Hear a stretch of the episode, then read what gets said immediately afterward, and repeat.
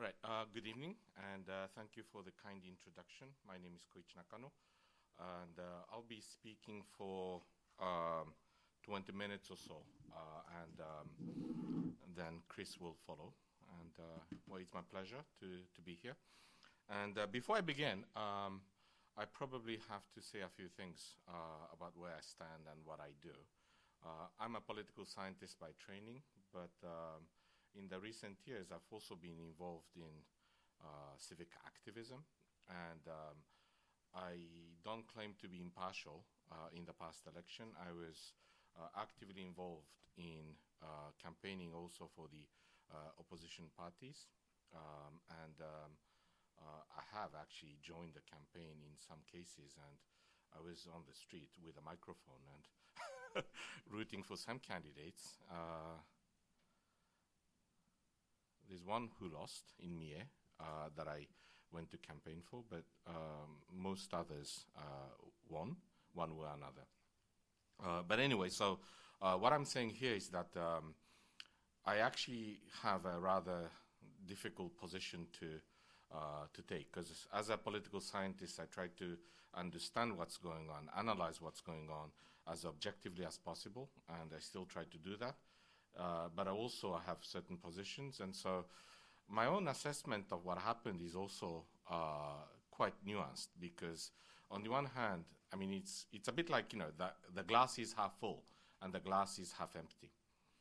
Uh, and uh, that's what I feel about the result of the election, uh, I guess in, in many ways. And um,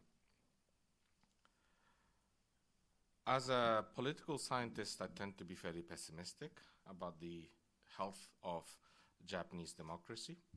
And, uh, but on the other hand, as somebody who's actively involved in politics, I also feel that there are reasons to be optimistic. Uh, so in that sense, you know, I'm not quite sure what I, what I think, depending on the hat, uh, uh, hat that I wear, uh, and uh, that's where I, where I am. But anyway, um, I only have one slide here. I hope you can see. And uh, I'll be sort of uh, giving an overview of the election and uh, what I think uh, we are, uh, where we are.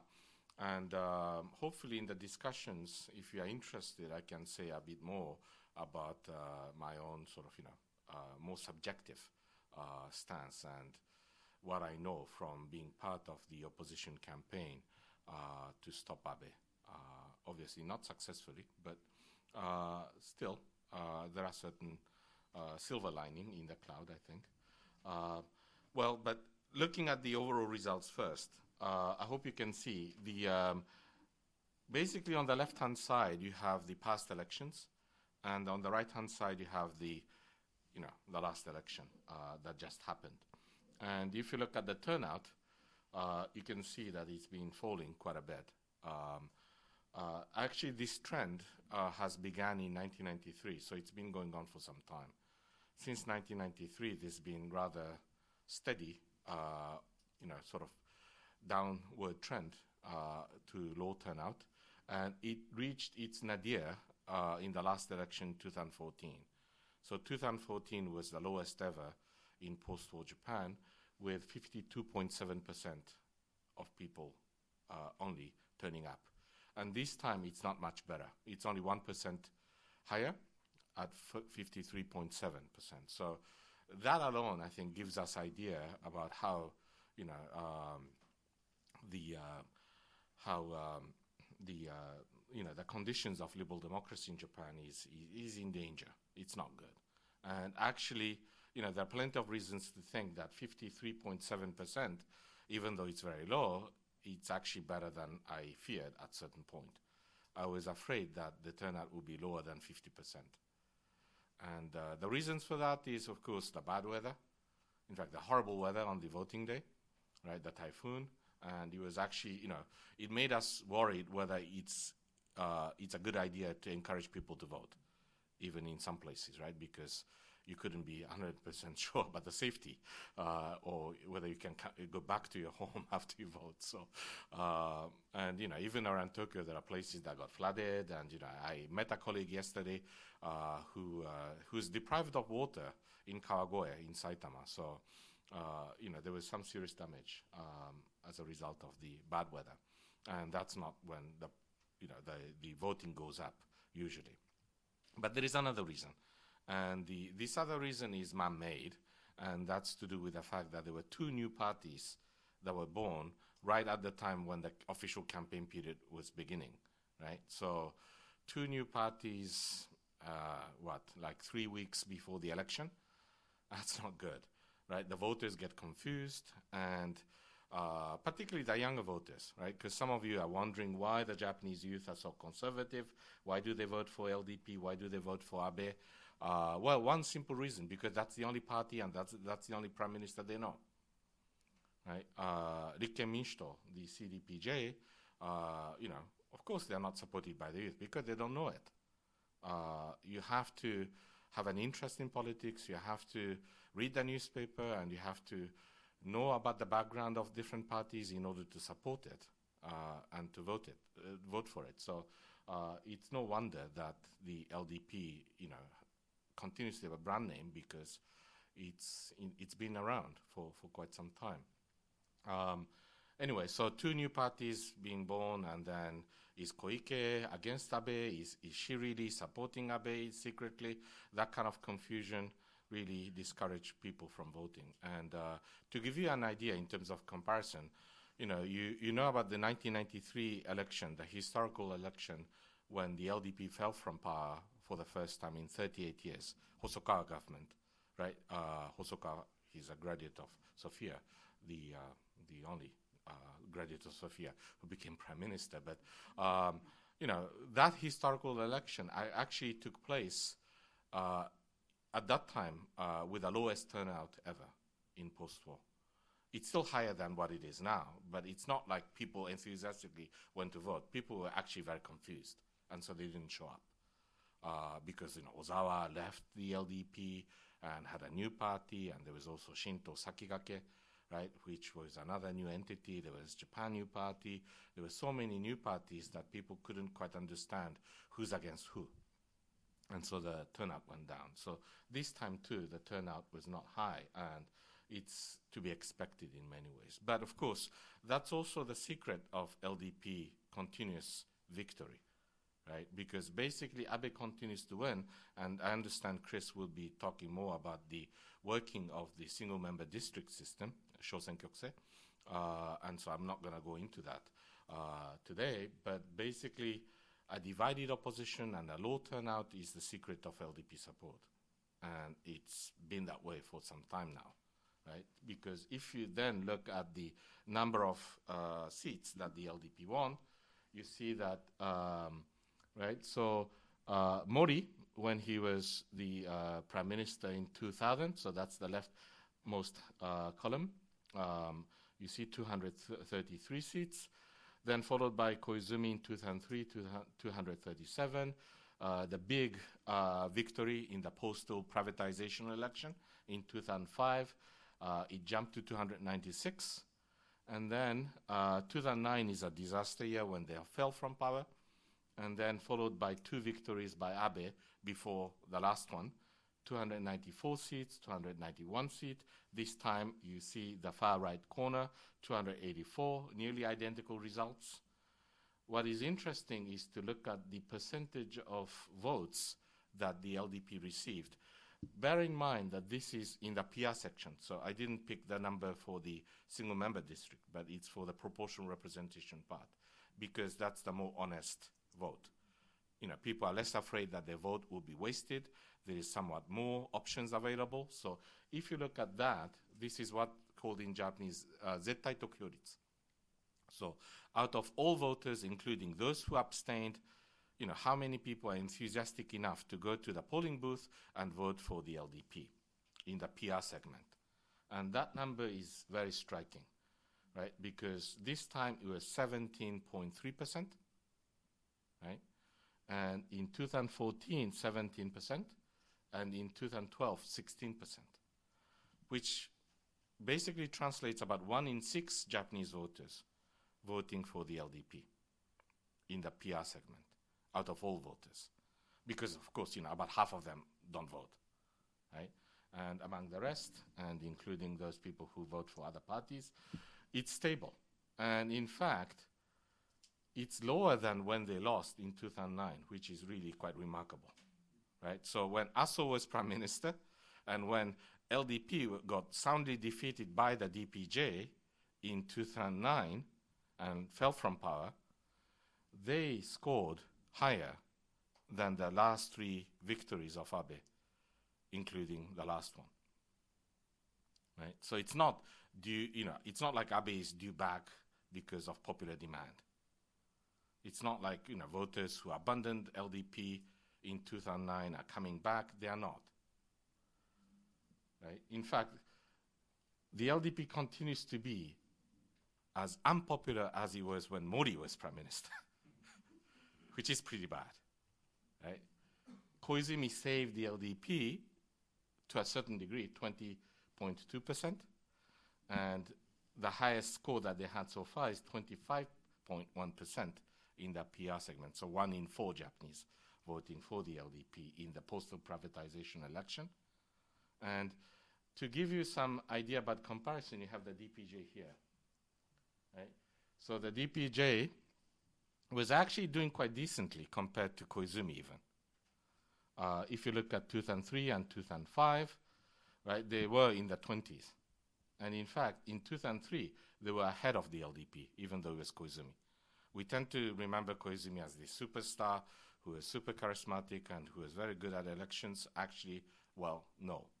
In 2003, they were behind the DPJ in real terms. And they also lost the 2004 upper house election, by the way.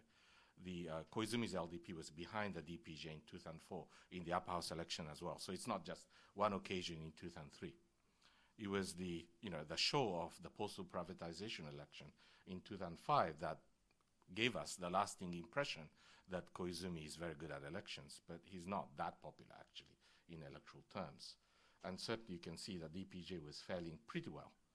And uh, the number shoots up from 15 to 21.6%, of course. This is after Ozawa joined the DPJ.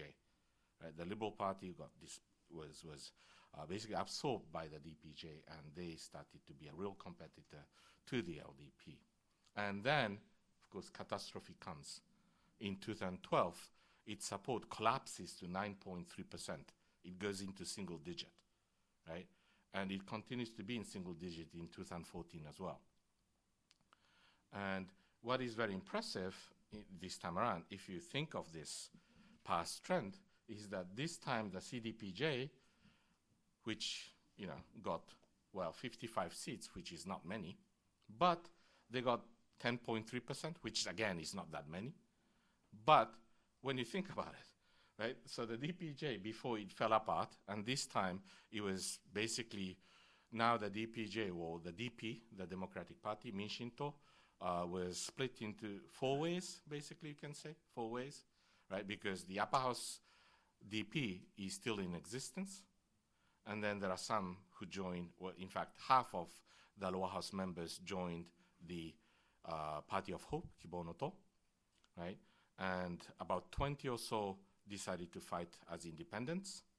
And the fewest number, 15, got into forming CDPJ, right? And the CDPJ, which is the smallest segment coming out of the former DP, actually got 55 seats, which is quite impressive for a party that only had three weeks to fight an election. And in view of the fact that they only had 78 candidates out of 465 seats contested in all, the fact that they got 10.3% is actually quite impressive compared to the DP of DPJ of the past anyway, right? Because they fielded far more candidates, and that's all they got. The D- CDPJ could only afford and could only manage to find 78 candidates, you know, and they still got 10.3%. So you see the momentum, you see the relative success in terms of the stagnant opposition party that we used to have until the you know the past month. Um, the other results, you know, we can discuss about the communists, we can discuss about, uh, you know, Uezo Ozawa or, you know, whatnot. Uh, but um, I'd like to say a few words on the Party of Hope too, maybe, and Komeito. Well, Komeito, it's significant that it lost five seats, right? Um, well, compared to 2014, they lost six seats, but you know, before the election, uh, they were down to 30. Well, actually, yeah, they, la- they lost six seats. So they lost six seats, and that's bad news for Komeito. Right, going below the 30, 30 seats mark is uh, quite a big defeat, and they even lost one single member district in Kanagawa, which hasn't happened in a long time. So it's a shocking news for them as well. And it seems to, at least, uh, you know, as far as we know for now, they seem to have lost votes to the CDPJ. Um, even during the campaigns, Komeito was getting involved in negative campaign against CDPJ, indicating that they were really worried about the CDPJ. Because when you think about it, policy-wise, Komeito stands closer to CDPJ than it does to Abe's LDP for sure.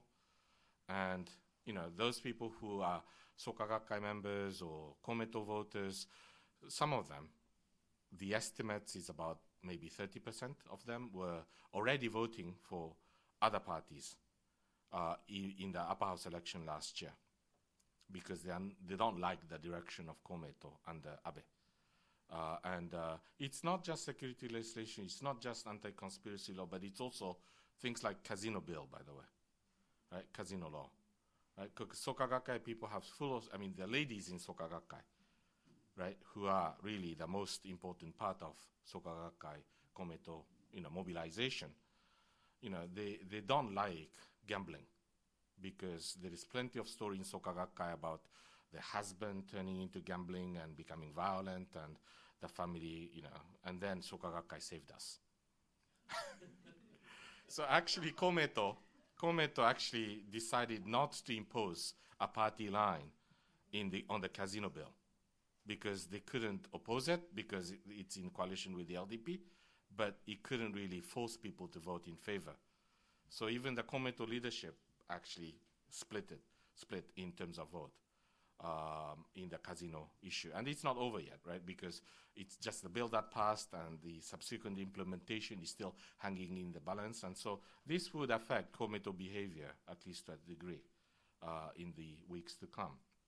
And uh, of course, the Party of Hope, as was mentioned, you know, was a big flop in the end. You know, there was earlier talk about taking over the LDP and reliving the, you know, success of the Tokyo Metropolitan Assembly election. I've always been very skeptical about that idea. I have responded to interviews by journalists always saying that this is not going to happen, and I feel very vindicated that it didn't happen. Uh, I sweated for a while when Koike was popular, but I was, I was firmly in the belief that it was not going to happen, and I can go into the reasons why later on if you're interested, but, uh, it, and it didn't happen. Uh, Koike didn't even dare to become a candidate herself, right? So um, now the Party of Hope looks like um, the more right-wing elements of the DP plus Nakayama Aki, Nariaki, who's crazy right-wing, and uh, not much else. Right? I think over 90% of the uh, victors in, uh, among the 50 who won from the Party of Hope are former DP members. And so Koike is in this very odd situation in which she's the leader of a party that's basically former DP right wing. And uh, they are very, of course, uh, unhappy with what happened, right? Because the momentum is gone and they uh, look like a bunch of sold out people who got, uh, you know, hijacked by Koike and taken to misery. Um, but anyway, uh, it's not doing very well the actual result, I, I, finish because I think I'm running out of time, but um, the actual result is very, very similar to 2012, actually, I think. So, yes, you know, the uh, center left collapsed. So, if you look at the total, right, uh, 69 is very, very low. Uh, for CDP, SDP, and JCP combined, 69 is the lowest compared to the others. But then on the other hand, there are the independents, like Okada, you know, Gemba, Azumi, Noda, those former DP members who refused to join the Party of Hope and who are sort of, you know, waiting to join the CDPJ in one, one time or another, but not right now because that that would undermine the CDPJ's standing in many ways as a more clearly liberal party. But they are unlikely to join the LDP side or unlikely to join the Party of Hope side, and so they are more or less allied with the CDPJ and the center left parties in general. So, in that respect, if you do the math again, it's not that bad compared to before, right?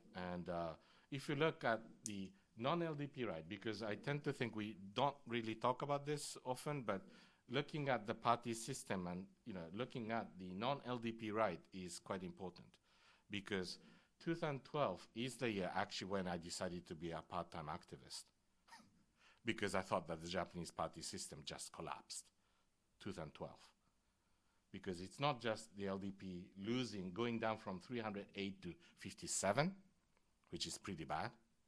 It's also the LDP hijacked by Nippon Kaigi coming back to power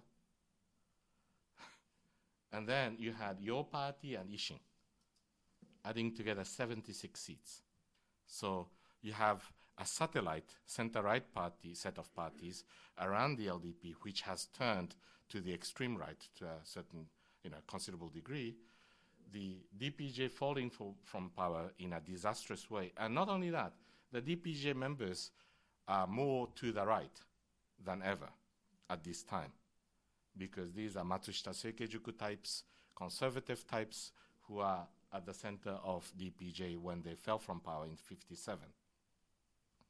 And so the political spectrum shifted so much to the right in all kinds of ways.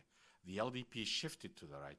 The DPJ got reduced, you know, dramatically in size and shifted to the right. And then you had your party and Ishin, you know, around also. And what happened to the leftist parties, right? They, they, they had what? They had uh, two self, uh, social democrats and eight communists for a total of 10. and this is what remains of what used to be the left wing party in the 1955 system. So that's a real shift to the right of the political spectrum. And that, that was personally the reason why I decided that, okay, I can't just be studying this. Uh, I have to do something. And um, so basically, from my point of view, it's not worse than 2012. On a certain level, maybe it's actually somewhat better because CDPJ is more clearly liberal and it has certain momentum and it has a leader in the form of Edano, you know, somebody who is missing for a long, long time. You know, Renho, Maehara, Okada, Kaieda, these were all lackluster politicians who really didn't capture popular imagination. I'm not sure whether Edano is all that charismatic, but at least the way he came out and the way he's being received at the moment is giving him certain momentum. So I don't want to exaggerate that part, but still, it's quite significant at the same time. So that's where we are, I think. The glass is still more than half empty, but it's also getting made perhaps closer to being half full at the same time. So uh, maybe I stop here and I pass on the microphone to Chris. Thank you.